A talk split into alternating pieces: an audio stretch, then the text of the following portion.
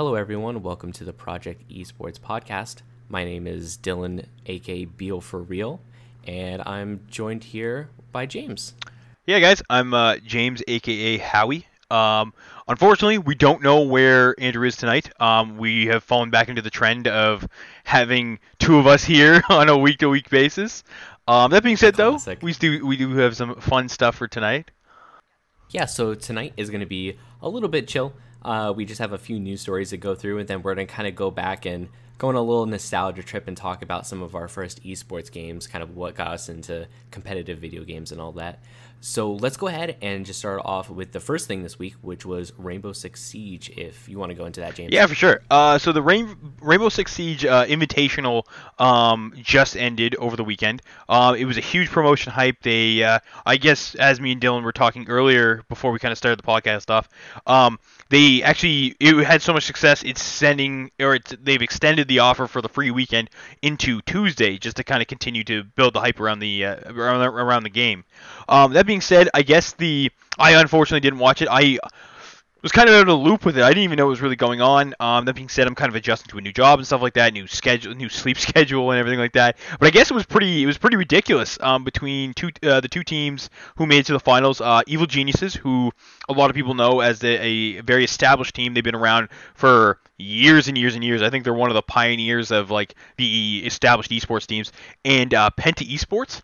Um, the final ended pretty much in, I guess, a overtime uh, overtime game be- with uh, Evil Geniuses starting off for an uh, early 2-0, and then Penta kind of like turning the tables and like holding on and eventually uh, being able to um, to uh, secure the title. Um, I also think it's really dope too because Rainbow Six Siege's trophy is a giant sledgehammer, which is super friggin' dope. That's awesome. right? Um, yeah, the uh, the the the closing up picture is the guys from uh, the guys from uh, Penta just like hoisting this thing over their heads and just looking super stoked about it. Um, yeah, no, man. I think I think Rainbow Six Siege, like, despite the fact that I find like yourself and I, Dylan, aren't really paying attention to as much as we should. I think it's really catching on. I think it's really blowing up more than I think we are ready for.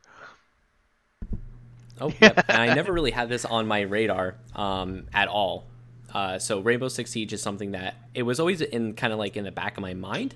Um, I saw it as definitely a competitive multiplayer game, but I never really saw it as a big esports. So seeing something like this really blow up, I think is super interesting. Yeah, man. Yeah, like I'm like I personally aren't even familiar too familiar with the format. Like I think it's similar to Counter Strike. I think. Yeah. So the way I understand it, as in, I have never seen a game. Yeah. I just am trying to understand what it is, but I think it is sort of like Counter Strike, where it's like a, a terrorist counter terrorist situation, and it's just like Siege, where you like break in and try to eliminate the other side, and I think the the opposing side has to kind of defend. Okay, so it's yeah, it's like a, an attack defense sort of thing. Um, yeah, okay. I mean, it's pretty easy to wrap your head around. There must be some key components that make it different from Counter Strike. I'd assume. Uh, like I mean, there is like I mean, even in the article I'm kind of reading, which is which I've kind of taken from uh, Kotaku, written by Eric Van Allen. Um, I guess he uh, like diffusing and stuff like that is still like a very uh, a very big thing with these guys. So yeah, it, it basically mirrors Counter Strike. Um, we'll have to you and I will have to like look into it further and kind of figure out what the different the major differences are in comparison to CS:GO. Yeah, especially since it's blowing off so much. So actually, I kind of want to go in and talk about uh, some of the events surrounding this. Yeah, for sure. um because like one of the things that like really hypes me up about esports is like uh not necessarily the games but like the like the meta aspect of it like taking a step back about like the marketing and the decisions uh like all these games and developers tend to make and i always like end up popping off whenever we we kind of touch about this in, in any subject um, just because i think it's so interesting so this this whole event um, I believe it's one of the biggest events they've had for sure. I mean, it's the first time I'm hearing about it in a large aspect, so it must be one of the biggest ones. And something interesting that they did is they had a free weekend the same weekend they have it.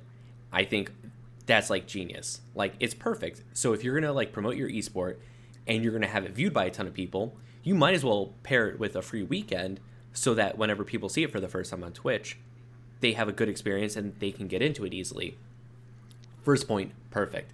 And then um, they actually reached out to a bunch of collegiate organizations.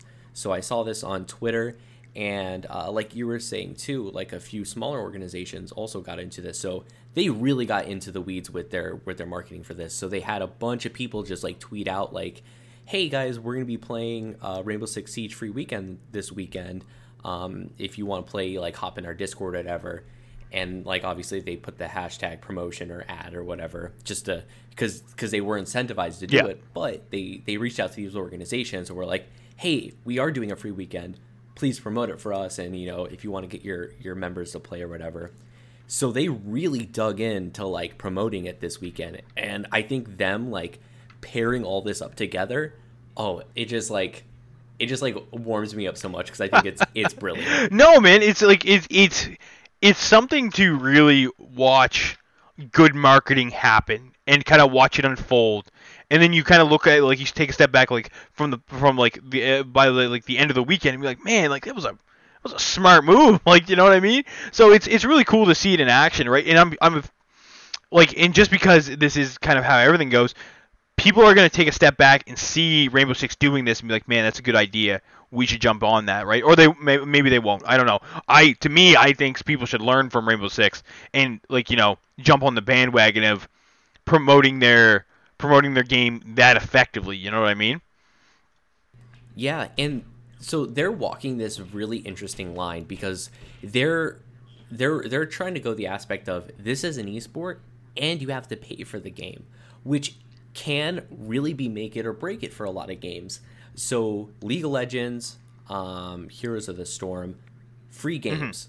You just download it and you can start playing. Now, like there's a bunch of microtransactions that go into there with unlocking heroes and, and champions and all that. But essentially you can download it and you can play Yeah. it. But for games like Counter Strike and Rainbow Six Siege and even Overwatch, you can't just download them and play them. You have to pay for them. And so it is a little bit hard to actually push people into your game um, just from whenever they see it. So uh, Riot doesn't have to worry about people not being able to play their game ever whenever they're having big events, or even Dota. You Yeah. know? um, they're free games and they're very accessible to get into. Um, as far as downloading and stuff, Dota's not an accessible game by any No, no, no, we we've talked about that. Anyways, Yeah. yeah. Anyways, um, they don't have to really worry about that. But Overwatch and like like like I was saying, the other games, it is kind of hard because you're like promoting your your game and stuff, and you want people to see it and to think it's cool, but they're like, hey, I just like want to try it out. Like the the esport looks cool and it looks fun, but I don't really know if it's for me. And so it, it's it's it's it's a hard line to walk and like overwatch does it fine i actually really love their model where you buy it and you have like all the everyone unlocked forever Yeah. And it's a nice it's a nice polished game too so i think it's perfect um and i i would definitely say the same with other paid games i'm definitely all for uh not free to play i really like buying a game outright um, but yeah, like that is that would be the one thing keeping me from playing Rainbow Six Siege is I don't want to buy it. Like I might think it's cool and might think it's interesting, but I don't know if I want to just take the commitment and buying it. So I think free weekend is perfect, perfect, perfect for this this type of event. Yeah, exactly. Like I mean, and like Rainbow Six, I to, to, like I, I was actually looking at it earlier when we were talking about it. Like it's not cheap when it's not on sale. Like it's, I mean, with all the with like the complete edition, which is I don't like I have no idea what it includes. Right? It we- we're looking at we're looking at 169 dollars. Now I don't like I'm sure that's a ton of DLC content, a ton of like a ton of like cosmetic options and stuff like that. But still, it's a good chunk of change. The game by itself, the standard edition, is still 50 bucks, right? And like that's that's that's a big investment, especially for guys who are just trying to get into the game and stuff like that too, right? It's people who were like, you know, uh, who were like, you know, kids, man. Like Dylan, I'm sure you remember like when you were younger, trying to trying to buy like a brand new video game was borderline impossible. You didn't have any money. You're you're running off of like allowance and shit like that. So yeah, man, free weekends. Like I mean, like it, it, you get into that, you get to play it, and you get to be like, okay, if, you're that, you know, you're that young guy that you're like, okay, or young girl, as we've talked about again. Um, you know, like okay, this is what I want to save my allowance for. This is this game's awesome. I got a chance to play it. If you're not taking that leap, you're not taking that unsafe investment. You know, you you you get to you've tried the product and it's and it's dope and you're into it and you like you know the experience is there. So no, man, it's uh it's wicked to see that they uh they effectively do- did this. Um, yeah, no, uh, I'm pretty. I was pretty happy with it. I was pretty, uh, pretty happy with the whole, the whole promotion all around. Yeah, I for sure want to look at the Steam numbers before this Mm-hmm. event, and then take a look at the Steam numbers in about two weeks or so, and see if it actually got a increase to the base player. Uh, yeah, like the like the base amount of players. I wonder if it went up because of this. Yeah, in like in like like I mean even like an a, like in a, a small margin too. Like I mean it wouldn't matter. Like any any promotion is good promotion with like stuff like that. Any increase is a good like you know good amount. That being said though, um I did have somebody out uh somebody within within Honor reach out to me and tell me they're like Rainbow Six Siege it's beating out Riot and like it was on Friday I think, which is when Europe was playing. But like I mean even still if it's beating out Riot who's usually a top contender for like the top Twitch spot like as we've talked about is a pretty big deal um as far as promotion. Uh that's a that's a pretty good sign for the esport. Yeah, I mean, if you're hitting those top numbers, whatever you're doing, whatever game is in that top spot, is getting very good exposure. Absolutely. Yeah, no, like I mean it's going to be on the main page, it's going to be on your sidebar, like I mean you're going to like it's going to be in your face at some point or another, right? Yeah, which is the same reason why um, whenever a new game is coming out that's multiplayer, or I mean even single player, they make sure they give streamers those copies. Oh, yeah. because they want their game to be at that number one spot, because they just want that that visibility of being the number one game is just mind blowing. Like um, oh, what was that game all the streamers were playing? Uh, Getting over. It. Getting over it. Yeah, yeah, yeah. Um, yeah, so that was just in a, I think it was just in a humble bundle, really small game, like not, it was really low key, and I think it was a couple months before like the first streamer was like, oh, it's like one of those hard games, and we'll play it, play it or whatever. That game blew up because a couple streamers found it, and then it started becoming the top game, and then it just, just from there, just exploded uh, to where everyone heard about the game. Same exact deal for an esport. If you are not one of the big three esports, and you could just like get into that top spot, it's perfect. Perfect promotion. People are going to see your game. And and if you couple it with free weekends, holy Yeah, shit. you- that's you- like amazing promotion. You're doing you're doing everything right at that point. You're hitting you're hitting all the marks once you once you like you you that's that's the definition of having all your ducks in a row, man. Like you, you can't beat that, right? like um Ubi- Ubisoft has been like on point with this game actually. So I was able to talk with um I forget what his title was. It was just like it, it was some marketing title. Okay. Um about a year and a half ago. Um this was so well before Siege. Um I think was announced even. Um, but I, I, I spoke with him because I was a leader of an organization, and he was like, "Hey, um, I'm so and so from Ubisoft, and uh, we're we're going to be releasing esports soon, and we just wanted to touch base with a bunch of uh, organizations before it comes out because we want to start a partnership or whatever." Okay. Uh, to be honest, I was super turned off to the idea because I was like, "Pff, Ubisoft. Yeah, whatever." it, all the horror stories and Um, everything like that, right? Yeah, but they they actually were really working hard on this game in, in terms of getting it out there, getting it to people, making sure that they had like like you're saying all their uh, all their ducks in a row because they were they were just hitting the bases. Yeah. They were hitting the collegiate scenes. They were hitting the small communities. They were like hitting all those perfect spots to try to get it a good base promotion. And I, I, I like I really admire like what they're doing. I think I think they hired for sure the right people for it. And I hope this is definitely reflected in other esports as well. And I, I think I think it would go a long way for people to look at this and go, oh, this is the kind of stuff you need to do. Now, whether or not the game is really good or not, I have no idea. Um, people play it, so I assume it's got to be good, right? yeah. At some level. But um, yeah, they're doing a good job with it. I hope. I hope if it's a good game, it does take off more from especially especially Ubisoft too, who have gotten a lot of flack in the past for like some of their decisions and some of their promotions and some of their games in general, right? Like I mean, if this is uh, like a, a sign for them stepping in the right direction and it just carries on, this is good. This is good news for all their games, right? And like me as a as a division fanboy when it was when it was released, I hope maybe it means something for them too. But I don't know. That's that's a bit of a pipe dream, but we'll we'll see. All right. So I think we went ahead and, and talked all we can about that. Um, so let's go ahead and just shift gears over to Overwatch. basically this podcast's favorite game, I guess. Yeah, it's getting there, eh? Um, yeah, I mean, I think we talk about the Overwatch League and Overwatch more than anything, even more than League, which is very surprising. I think you're right too, man. I think Um, like uh, the, the amount of the amount of attention we put on Overwatch, especially like with the formation and stuff like that of the Overwatch League, like it, I think it takes at least a chunk of every podcast. Which, hey, man, that's that's that's a good like if if it's if it's drawing that much attention for us, um, it's a good thing for Overwatch.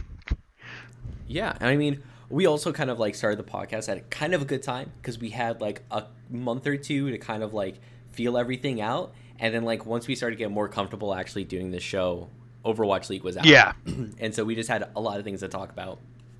So actually, this week I wanted to talk about Philadelphia Fusion, uh, my team. Uh, so they they were doing open tryouts. So they did an event called Hometown Heroes, of where they just had open tryouts for their um, their oh, what's the word I'm looking for? Like Academy. their secondary team, academy team, yeah, uh, where they were picking up spots for their academy team. And so this was really cool, I think. So people were just absolutely lining up. It's basically straight out of Invincible, the movie. Which James, you you helped me I remember got you, the buddy. name of the movie before this. um, but yeah, so it, similar to that movie with the Philadelphia Eagles having open trials, they did the same thing. And it, I think, first of all, I think it's really cool because it's like, holy shit, anyone has a chance to actually get into this team. Um, second, they did it in Philly, which is really cool. And and I think it's cool because like uh, the Overwatch League is kind of separate from their actual towns right now, just because they only have that area in um, in California where they play. They they just have like the one stadium, so they can't play in all the hometowns. So it's nice when they actually go to these towns and like hype up the stuff and actually have events there. Um, I actually know a few people who went and they were like, "Oh, it was crazy." There was like so many people. Like I think it exceeded what everyone thought the turnouts were going to be. Um, the tournament ran all day. They just kind of matched people up together, and all the coaches and some of the players were watching. Just I think they were kind of just scouting everyone out, seeing who was really good and stuff. But this was incredible. Like I, I think I think it's so cool. Like it was such a cool event. I mean, like not only the fact that they they did something like that, and I think as you said, I think they brought on two of the players, uh, like from that basically into the academy roster. I think is that is that right? Yeah, I, they didn't decide. They didn't decide yet, but I think they were aiming at one to two. Okay, right on. But not only that, like I think we've t- we've touched on this pretty big, especially when the formation of the team names and stuff like that happened. Like this is what you get when you give a location to be associated with your team. This is the kind of hype. This is the kind of turnout. This is what people want, man. Like they want to feel attached to something that crazy, right? And and, and here we have it working tenfold with like a crazy ass turnout, everybody going. Even people know that you know, like I mean, a lot of people, a lot of guys know that they're not high elo players and stuff like that, but it, it doesn't fucking matter, man. It's your te- it's your team, it's your hometown team doing open tryouts. Anybody has a shot. Like I mean, that's oh man, that, that like that, that's the shit right there, man. That like, that's awesome. Yeah, I I really like that, and I think like like we were saying like with the Rainbow Six thing, I think people are gonna start looking at this and go, you know what, maybe we need to step up our like local hype for this because I think uh, the Overwatch League, I think it's gonna do well regardless, but I think it will do very well if they can really get people behind the idea of, oh, this is my team, I'm from Philly, Philly's my team, kind of like in football. Like if they can get that sentiment going and like just create kind of like a like a passion for your local team, I think I, I think it will do really well. Oh yeah, absolutely, man. There's like I mean like it's probably like one of the most tried and true methods in any sport ever is having a like a like a team to associate yourself to with that creates like fanaticism that you're just like you're not to find through any other means, you know what I mean? Like there's not there's there's no other there's no other like real thing they can really combat like um like I, I don't know what to call it like like pro, like locational pride I guess. Um it would be the way I, I would I how I'd express it. Like like like for example the rivalry between Boston and Montreal is one of the most sacred things in the world. Everybody understands it. Everybody respects it. I me as a Boston fan I've gone to Montreal worn a, Bo- uh, worn a Boston hat and been chewed out in literally every establishment I went to. Doesn't matter if I'm being served or not. They don't care. Like that's that's how fanatic it is. And I can imagine it's the same thing down in Boston. If you can create that kind of thing in the Overwatch League for God, like you know like I don't need I personally don't know some of the rivalries that have already been built up. I'm sure some of the states have already kind of established some, but like it's like like you know you say you wear like a, a San Francisco like hat or something like that down in Dallas. Like I mean, I can imagine like fans of the scene. Uh, like I mean, which seem to be growing like by the numbers rapidly. Like you're gonna start getting these kind of rivalries and shit like that, and you can't you can't beat that kind of marketing. That kind of marketing is next level. It's and it's on such a psychological level that I don't think a, like any other method's going to rival it. Yeah, exactly. And this like like supersedes just people watching it. It like goes into merchandising mm-hmm. too. It's like if you have that fanaticism, you want the jerseys, you want to wear the hat. Like like people are going to be wanting this stuff. Like they're going to be like walking around going, "I want to wear my uh, New York Excelsior hat," or "I want to wear my uh, my Seoul mm-hmm. hat." Like that that is a thing that people are going to want to do, and they already have done that. Like that was actually a really good thing when they were starting the league. Is before the first games even started, uh, a ton of teams started selling merch already, like just T-shirts, um, I think hats and stuff too. Perfect, absolutely perfect idea to have that open and like just just at the forefront because people like really just want to support the teams, and I think as long as they're they're they're putting the tools out there for people to get hype, they're gonna get hype. Yeah, exactly, and it's actually as of, I'm actually on the website right now. So those cheeky bastards, Blizzard's them Blizzard themselves. So like I'm sure you're familiar with like the Overwatch League like web page, right? Like itself that it like has yeah. like all the teams and stuff like that. So gear is essential like is is a part of the the uh, the actual like top bar on there. And then on the left hand side you have all the teams with all the items and like all the stuff you can buy. So I mean every team has like seven I think seven to eight items. I think for whatever reason New York Excelsior is missing one of the items that everybody else has. But like it's already there and it's so accessible along with all the other teams. Like that's such a smart idea, right? And like it's yeah. all it's and it's everything from just a hat to some real simple shit like a keychain or lanyards or stickers. Like I mean, I think I, I think stickers are very underrated marketing. Like I like you want like I mean, especially guys that are a key part of like this the the uh, the, the, the viewer base, the ages of like 17 to 20, I think is like a, a pretty decent estimate. I mean, they want to chuck stickers on fucking everything, man. Like, I mean, they want to coat like as as as a a DGen that used to do this. My car was covered in stickers, and it didn't matter what it was, man. But it was shit I was into, and you just like, especially around that age group, you start you like again, it just breeds that rivalry again, right? Yeah, exactly. Um, even just like uh, at like universities and stuff, just laptops people put stickers on all their. Yeah, exactly right. No man, like I like it's it's crazy. Like the the the regional regional pride. There we go. That's what we'll call it. Is just it's such a it's it's a, it's a market that I think nobody is touched in the esports scene with the exception of Overwatch and they're them being like the forefathers of doing it is going to I, I think it's going to send waves. Yeah, and I'm really excited because it has been really good so far. The Overwatch League has done really well so far, and I hope it does really well uh, going further because they're going to be doing more stuff like this. Oh yeah, I, the more I think we're viewership that they can get. Sorry, go ahead. Sorry, go ahead. Oh wow, that was that was in sync. That was impressive. no, I was just gonna say like I, I to me as you were saying like you know the, like I think this is tip of the iceberg. I think that I really. Yeah, and if they just keep doing this, they're gonna do more local regional stuff. Like uh, like the, the obviously the super pipe dream is that there is like a small stadium or like just a, a small like viewing place. Um, I think it's uh, LCS has like the smaller studio, right? Um, they have the one in they they have one in California. I think that's it. I think it's yeah. It, it's but it's that smaller. Yeah, one, yeah. Right? It's nothing crazy. It's um, nothing crazy. Yeah. I I definitely can see every city having one of those studios for sure. Like like I, I could for sure see that. I don't know if teams would necessarily travel between it, if it would be online only, but I could for sure see it. Could I see stadiums? Not for some time. Uh, probably not Overwatch. Uh, that's probably going to be the next big esport. I think Overwatch is definitely going to be laying the brickwork for that kind of thing. But I could definitely see like a smaller studio, especially if they're playing games three times a week. Um, I think that would more than satisfy people's need and, and where they want to go. Just if, if if people are like, hey, like let me stop by the studio, like they buy tickets or whatever, um, similar to uh, like LCS or uh, GSL. Uh, StarCraft GSL did that in Korea, Okay. of where um, it was just a smaller studio um, where they would play all their games, and then you just you can get tickets. They were super easy. Usually they never sold out.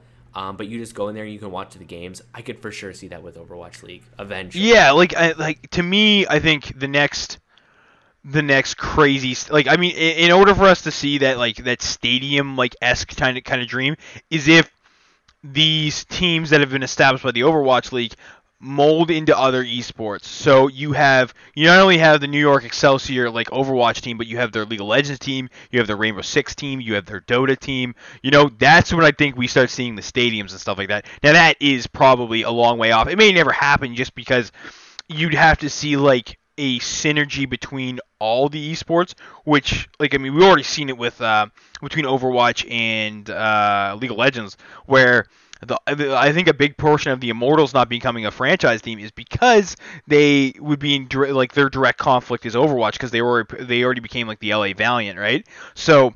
I don't know if we'd ever see that, but I think that it would be something that we'd see lead into the the stadium, like the you know you, the like but I mean, at, that, at the same time, if if League of Legends and Dota and and even like Hearthstone and shit like that see the success of regional pride, they might be like, okay, this is this is something we need to get onto. Maybe like maybe the the the, the good old days of the esports clubs being you know kind of like local and stuff like that. Like you know, like this, like the Street Fighter leagues and stuff like that, being this like underground thing. It's not underground anymore, boys. Like you got to franchise, you got to like you got to get out there and stuff like that. So I don't know, man. Like I, the Overwatch League could be le- like as you said, like laying a lot of brickwork for a lot of things. Yeah, I mean, I, I was just kind of thinking about that when you were talking. It would be very interesting to see um, uh, an organization kind of like Team Liquid, for example, who plays a lot of different esports. Maybe they aren't um, Team Liquid. Maybe they're, you know, uh, Philadelphia Fusion. Like maybe they're an organization that is not um, specific to a game. Maybe they're game agnostic, but they're still a regional team.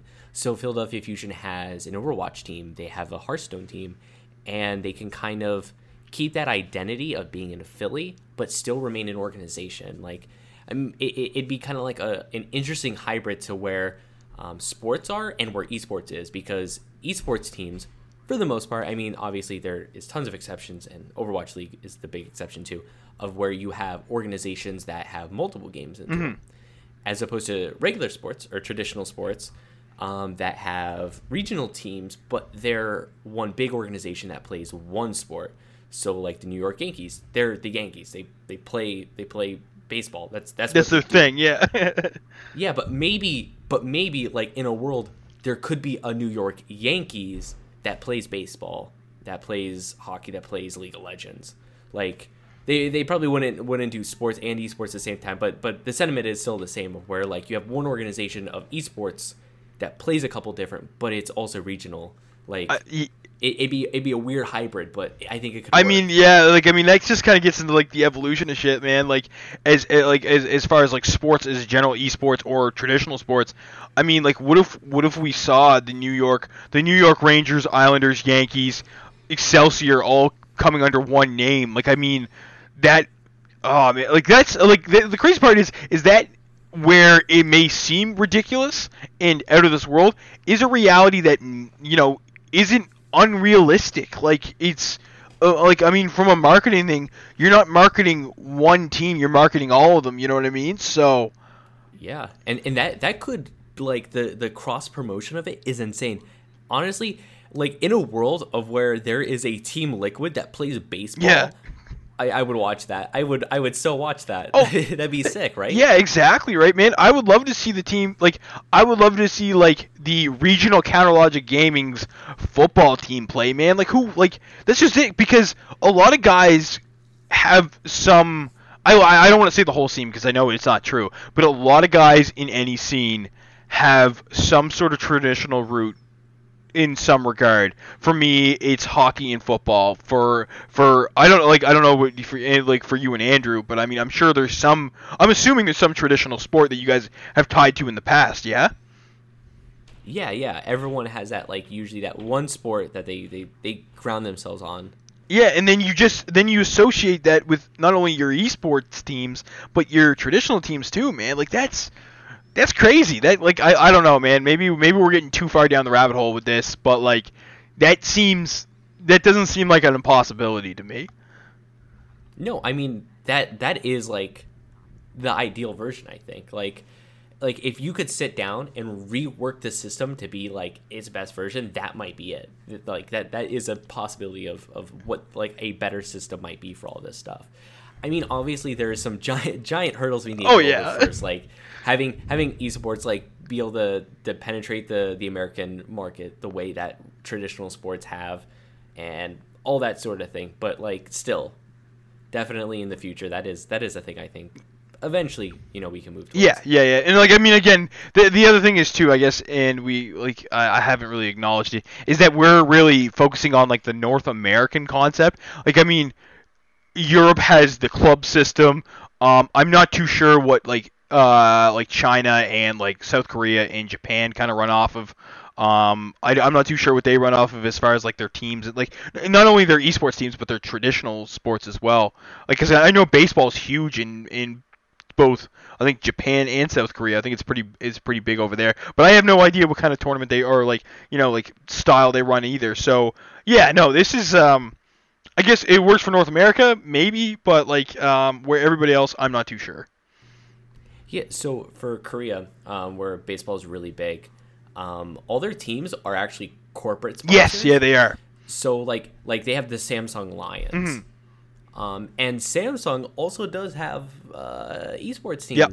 So like it's cl- it's not quite the same, obviously, but it's like it's kind of that same thing of where like they they have a corporate sponsor, and that corporate sponsor does go into a lot of different sports in Korea. So like Samsung does have their teams, LG does have all their teams, or like uh, uh, SK Yeah. has has teams. So I don't. I, I think if it's in uh, America, I don't think necessarily it's going to be um, as transparent corporate wise. Um, like I don't think it, there will be like uh like uh the the the Ford de- like Detroit. Yeah, yeah, yeah. Like I don't think I don't think I don't think we'll see that kind of corporate thing. I think corporate is going to be like a like a step behind. Like Ford might own the Detroit team, but they'll be called like the Detroit whatever. Yeah, yeah, yeah. And they'll be a We won't team. we won't see the like the, the yeah the same the same corporate naming as we see in like uh, uh, in other regions. Like it would be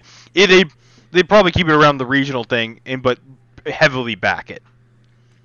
But I mean, I I think in in other areas that aren't North America, we could see that. Like I could for sure see like uh, Seoul Dynasty, like maybe their overall branching um, sport for Seoul is you know uh, maybe it's like the. Uh, like the Samsung Seoul, Samsung Seoul Dynasty, like that might be a thing or where they have like a baseball team, they have uh, an esports team for like Overwatch and StarCraft, like that. I don't know. That's a thing I could definitely see happening in Korea, and I think if it does happen, that Korea could be one of the first places it does happen. Yeah, I mean they've been pretty forward thinking with a lot of their esports orgs. Like they like because I think and I think a big thing is too is because Korea takes it seriously. Like like uh, for a lot of their traditional um like corporate market. Esports aren't this other weird thing that are off to the side that is just trying to be starting to be caught on as we're seeing with like oh, like traditional sports over here now. Like this has been a thing for ages for them. StarCraft has been huge for them for ages. So they're well they're well associated with it, right? So I guess if we're going to see anybody start setting the bar for this kind of stuff, it probably will be Korea. You're right. All right, well, let's go ahead and, and jump out of this hole that we dug ourselves deep, deep, deep in. Um, I always I always like it whenever we kind of go on like a like a deep dive into something and, and speculate. Oh, yeah. Um, but we're actually gonna put our nostalgia glasses on. Oh, hell yeah. Get those rose tinted glasses on, and we're gonna talk about some of our first esports um, or competitive games that like kind of got us into to where we are now. So let's go ahead and start with you. Okay. James. What what was your first like real big competitive game? Um so are we going to talk like personally like competed in or are we going to talk about like something we watched or something like that? Like are we going to go that way? It, it could be either. Like, what kind of like got you all into it? Like, just you know, wherever you want to start, like whatever you think was kind of like a pivotal moment. Okay, so I think I think initially it started with Warcraft 3. Um and it wasn't so much it, it wasn't so much that it got me into it. It was it made me aware of it. So, Warcraft, uh, as we like, as everybody knows, pretty much that is familiar with Dota. Dota started as a Warcraft 3 custom map, right? It started as a custom game type. Now, me as a young kid trying to play Dota on my parents' computer that could not barely load like load a custom map took forever. Um, because I never had the game downloaded, you always got you always got booted from them, right? Because you had to have like an established ladder rank and stuff like that. So the amount of exclusiveness that surrounded Dota to me made me very aware of the scene. Made me very aware that there was this exclusive game type that was going on that like you had to be really good at, or you had to be like ranked and stuff like that. And I was like, oh man, that's sick, right on. But because I, I you know I never had the computer to really support it, I could never become a part of it. So that's but that still started me on like the MOBA hype. That's there were still other MOBAs that I could get into that were much more casual and stuff like that. Now, so that kind of made me aware of it. I moved into World of Warcraft. I don't really get into the competitive scene of that because Arena to me has always been ridiculous. Um, but kind of fast forward to season four of League of Legends. I had heard like inklings of League of Legends and stuff like that. I've heard like my my buddies had talked about it like when it was in like season two, and I like I looked at the game. I'm like, why the hell would I play that? This game looks awful. And I mean, like anybody will agree. If you look back at like season one, season two of like League of Legends, it was a disgusting looking game. But I mean, that's where the small indie company meme kind of came from. The game was very new. It was very um, I mean, it wasn't really established and stuff like that, so it was still laying the groundwork. But season four, the game looked all right. It looked pretty polished for the for the time and stuff like that. There was tons of champions and stuff like that.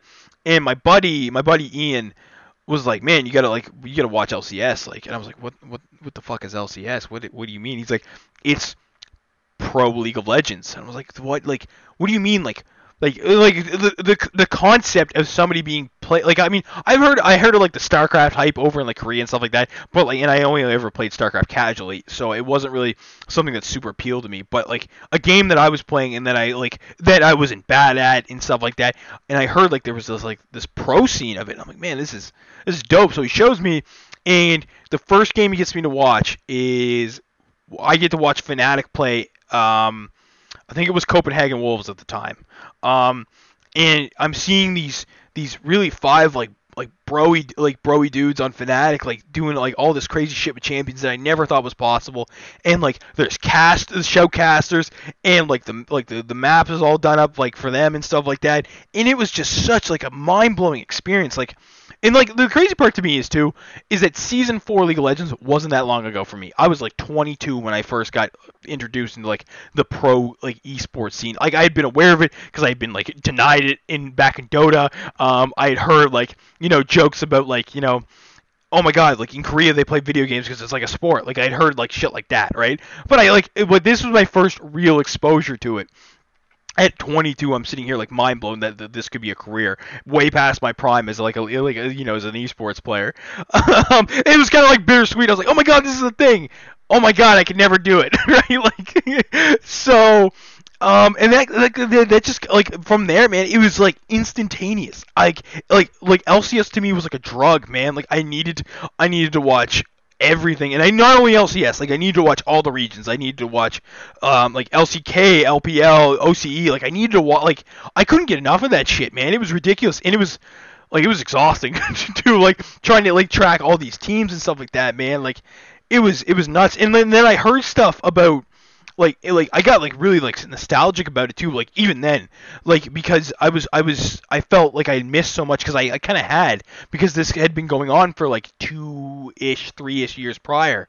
Um, and there was like all these all this shit about like uh, the Moscow Five and how crazy they were and stuff like that. And I felt like I'd already missed about uh, like a decent amount. So then I got I kind of got this addiction that like I didn't want to miss anything, so I became involved in like everything. I wanted to like I didn't want to like be be one of those guys that kind of got left in the dust, you know, hearing about all these like legends and stuff like that. So and it's just kind of it's it, and like I mean here I am like you know managing an amateur team and stuff like that. So it's kind of it's kind of stuck with me from that point. So I mean esports for me, I guess, is still a fairly, I guess, relatively new thing. Is like like nostalgic, yes, because I like again, it's it's like four, it's a four year run at this point. Um, but it didn't hit me until I was like, you know, like an adult more or less. Like I didn't, I, uh, like I don't know. Maybe I was, maybe it's my region and stuff like that. Maybe where I'm from, Halifax. Like we don't have a big esports scene. We really don't. We have like our one major tournament that's frag for cancer. Um, but like we don't we don't have this, so maybe that's why I'm so late on the late, like late to the late to the party sort of deal.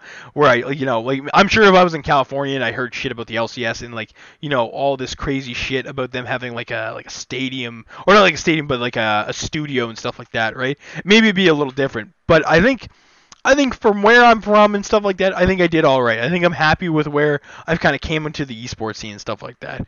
What about uh? What about you? There's there's my tangent, I guess. That was good. I, you I like that? that? was that, yeah, that was that's a good like intro on how you got into it. Um, also, I, I did definitely like like the Dota talk.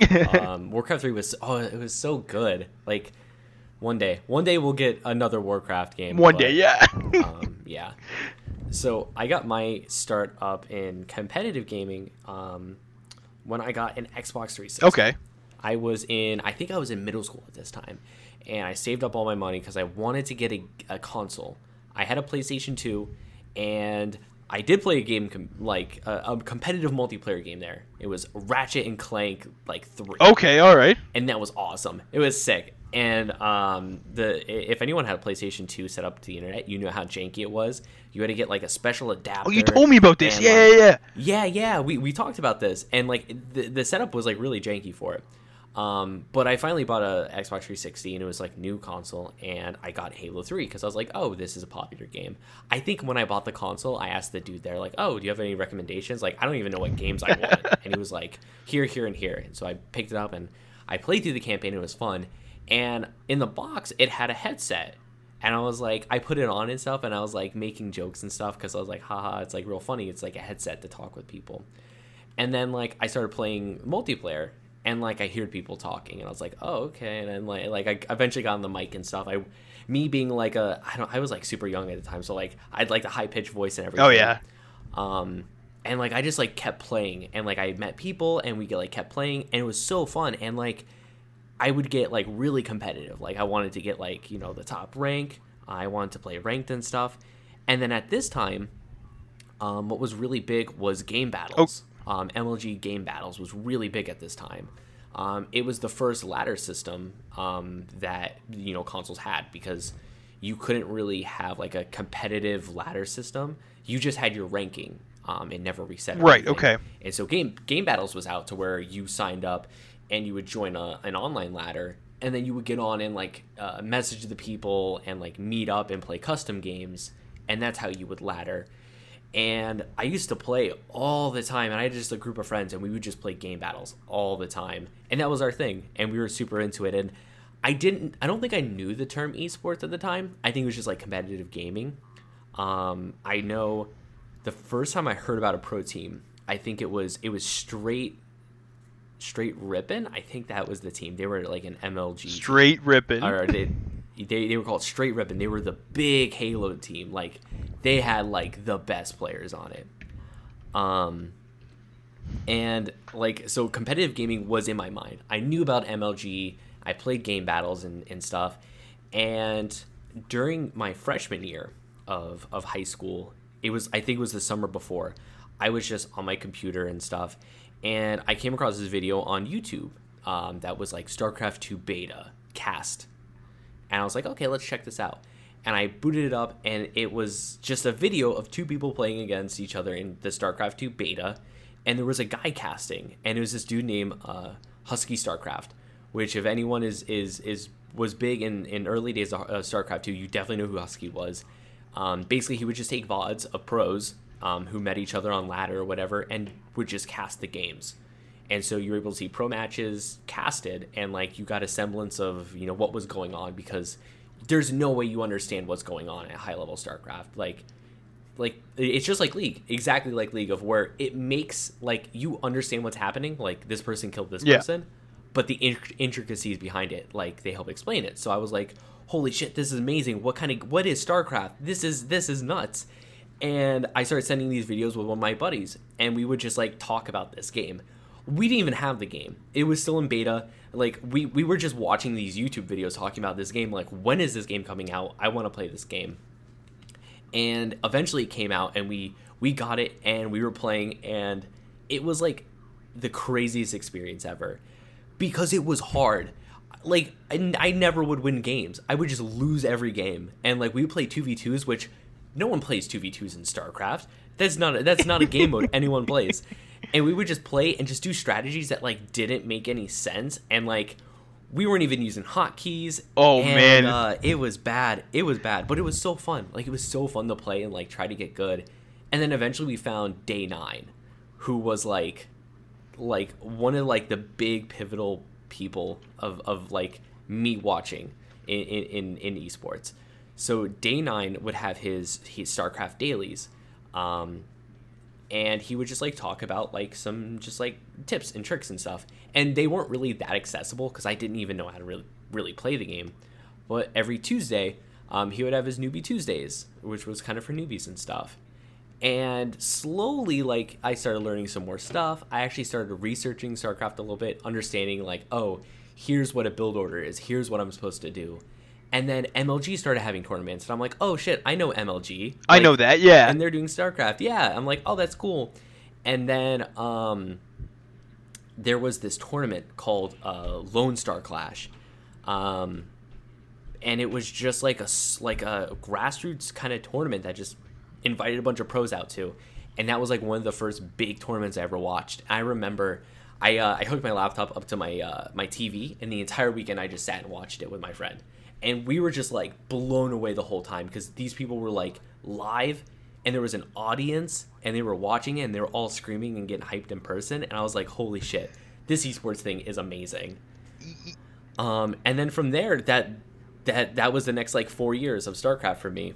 Um, i don't think i've ever been into a single game as much as i was starcraft 2 i just i've been to tournaments i played online a ton laddered you know, like went to events, and and StarCraft was amazing. It, it, it, it will always be my favorite esport. Even if I never play it again, it will still be my favorite esport. And I recommend everyone out there search uh, Day 9 Daily 100. Uh, Day 9 made a video back in, this was like 2013 or so, um, talking about his like come up in esports, about him playing StarCraft and stuff. And it is it is long. It is really long. It's like an hour long video, but like it you will feel things. Like it is it you is a very emotional video. and like if you ever wanted to experience like a it's like okay, so it's like if you watch an 80s movie when you're our age, like you watch it and you get nostalgic about the 80s and you're like, "Oh wait, no, I never I didn't exist." Yeah. yeah. It, it's the same deal like um he talks about StarCraft Brood War. I never played StarCraft Brood War, but I, I, I watch it and it makes you nostalgic about a time that you didn't like even exist in esports in.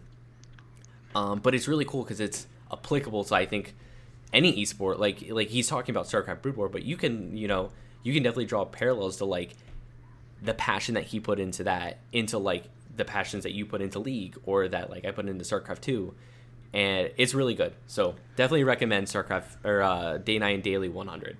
Everyone should watch it, even if they're not into StarCraft yeah, like I'm just I'm reading up on this guy now. It's like just just because I could tell how much passion you were talking about this dude. I started like looking him up, man, and like he did this for four years. 2000, 2010 to 2014 he did uh, he did uh, a daily like a daily ep like uh, or like a weekly episode and stuff like that like that's nuts man that's fucking dedication yeah he was he was the person to watch in the starcraft scene like um, this this was like back in the day too. This was like when it was like hard to get vods of, of games and when uh, uploading like good quality things and live streaming and stuff was still janky. I think I think his his first couple dailies because he live streamed it and then cut it down and put it on YouTube. Um, I think his first couple were even on Justin TV, which oh man, holy yeah, shit, that brings me back. Streaming on Justin TV was something else. Um, I actually streamed a bunch of uh, my Halo games whenever I used to play. I still don't even know how I even pulled that off. like I don't remember how to set that up. Like even if I tried to think about it, because it was so janky. Holy yeah, I've heard I, I've heard horror stories of Justin TV. Like Yeah, getting getting a Dazzle DVR hooked up to composite Xbox 360 cables, somehow streaming to Justin TV, which was a still four x three video player, in in like I don't e- like it was like 360 at the very four by three. Oh my god, man! Like Yeah, it was it was like that almost square video. It ooh, Justin. Was raw. It was it was like at the time it was sick, but thinking back, holy shit, that thing was an eyesore. It was awful to watch live stuff on there. But I mean, like that's that's what you had in the time period, right? Like, Yeah, I mean that's I mean that's what you had, and like you you made you made work with whatever you had, but it was it was cool. Um, that was definitely a time of everything now is way more accessible, and it's way it's so easy now to stream a video game on your computer and have it be 1080p. The only real big barriers entry are having a decent computer and having a good a network connection yeah, those, as long as you have those two things you can you can stream just fine and your stream will look wonderful and you can hook it up to streamlabs and you can have a high quality stream and even though it's i think it's really great we need to have things to be super accessible to get like the perfect amazing content that we're getting now. But there's just like some there's something about just like having these like super janky setups and like no one really knowing how to do anything and like people just like talking and going hey like you know you can get like a webcam if you do this and here's how you get this whole setup thing and it's like super hard to do yeah, but like, and that's just like, you know, it's crazy, man. Like, if I had any of the amount of resources that I have now when I was that young, like, could you imagine, man? Our like, I think our esports path would be totally fucking different. yeah not e- not even just that but Or just, like, everything. the ideas just the ideas of like oh you need to do things weekly. That's why day nine was like uh, super popular because it was like a consistent thing. You know most people don't even realize how like how important like consistency is like to making content. And like if, if you would just like have some of the ideas you have now and just be able to like shoot them over to like you know like your your younger self oh man. holy yeah. shit. Oh, oh man, I'm like, dude, we're talking about going down the rabbit hole. Like, yeah this now we're going deep down another rabbit hole Oh yeah, man. Like, I so I think I think your your your competitive nostalgia, I guess, may I I wouldn't. I wouldn't say it trumps mine, but it's a definitely a different path. Like you were actually involved in it, where I was more of like, I guess, an observer. I guess, but uh, like I mean, I mean, it's it's just different, different like uh, it's like different classes had their different you know come up stories. So people who got in esports around the same time as me had they had that same type of story. But like y- people who came in your class did have that story of like playing league and then like kind of discovering LCS, and you're like, oh man, this is like crazy. And I think every every new class of like people coming into esports is gonna have their own kind of unique story. Like people who came like before me, they didn't even know like esports could be like streamed. Like esports was a thing that they just did. Like they just played and they just like went to live events. Like they didn't even know like it could be like this big giant thing. Yeah, like that's just it. And I think I think for a lot of us, like especially like even with like even with me with Dota back in the day, I would have never considered that an esport. Like the like the the concept of that being like um like its own division of things would never have happened to me. You know what I mean? Like it, the, that it just wouldn't have crossed my mind, right? So, Yeah. whew. Well, that was Oh, uh that was quite quite the discussions we got into. I didn't, I really didn't think we were gonna get uh about an hour in with just us two, but I think uh I think that should probably just about do us do us for this. Episode. I would uh, I would agree. Uh, yeah, man. Yeah. So uh, that does it for this week with the Project Esports podcast. Thank you all so much for listening. Uh, don't forget to subscribe or follow, guys. Um, I know we've kind of been dropping the ball a little bit on the uh, social media, but we've kind of met and grouped about that and talked about it. So we're gonna get back on that. Um, please. That being said, any even just sharing our podcast means a ton to us. Uh, I'm James. and I'm Dylan. Thank you so much for listening.